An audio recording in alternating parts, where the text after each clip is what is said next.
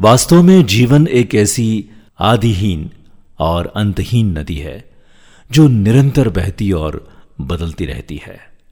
मानव बुद्धि इसे माप नहीं सकती है। जीवन की संपूर्णता एक रहस्य है। ये रहस्य ही शिव है।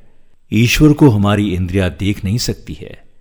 लेकिन उसका यह मतलब नहीं कि ईश्वर का कोई अस्तित्व है ही नहीं। उनकी संपूर्णता को निर्मल मन के माध्यम से ही समझा जा सकता है। हमारा मन जब सभी अशुद्धियों और नकारात्मक विचारों से छुटकारा पा लेता है तो वो अनंत को समझने में सक्षम हो जाता है। कथा है कि एक बार एक शिव भक्त राजा ने एक विशाल शिव मंदिर बनवाया। मंदिर बनवाने के लिए सभी नागरिकों ने दान दिया था। सिर्फ़ एक व्यक्ति ने कुछ नहीं दिया, क्योंकि उसके पास देने के लिए कुछ था ही नहीं।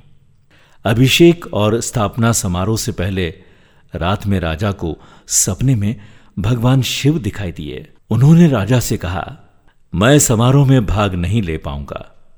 मुझे उसी समय एक और प्रतिष्ठान में भाग लेना होगा, जो इस मंदिर से ज़्यादा विशाल और भव्य है।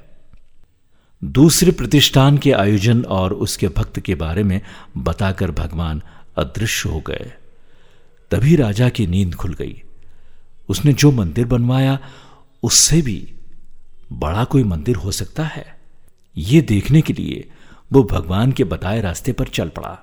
जब वो वहाँ पहुँचा तो उसे एक झोपड़ी में फटी धोती पहने एक ध्यान मग्न शिव भक्त दिखाई दिया। ये वही व्यक्ति था जिसके पास देने के लिए कुछ नहीं था।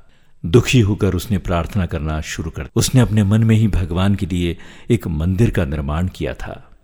उसने अपनी कल्पना में ही अपने आंसुओं से भगवान शिव का अभिषेक किया। उसी पल राजा ने भी भगवान शिव के दर्शन किए।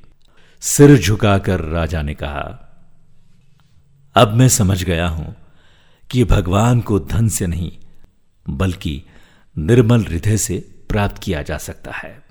भगवान को अहंकार से नहीं, बल्कि नम्रता से प्राप्त किया जा सकता है। राजा के अहंकार का कवच टूट गया और वो भक्त के सामने नतमस्तक हो गया। वो बड़े और छोटे के अहंकार से परे द्वंद से परे शिव का दर्शन पाने में समर्थ हो गया। हमें अपने अंदर की सच्चाई की धवलता दिखेगी। सच्चाई के प्रकाश में ही शिव विराजते हैं। जो व्यक्ति दूसरों के रास्ते से काटे निकालता है, वो अपने रास्ते पर गुलाब बिखेरता है। ये कार्यक्रम आपको कैसा लगता है, आप हमें ज़रूर लिखिएगा कमेंट्स बॉक्स में। और कुछ सुझाव हो तो वो भी लिखें। मिलते हैं। सुनते रहिए आरजे प्रभाकर मोरे के साथ। नमस्कार।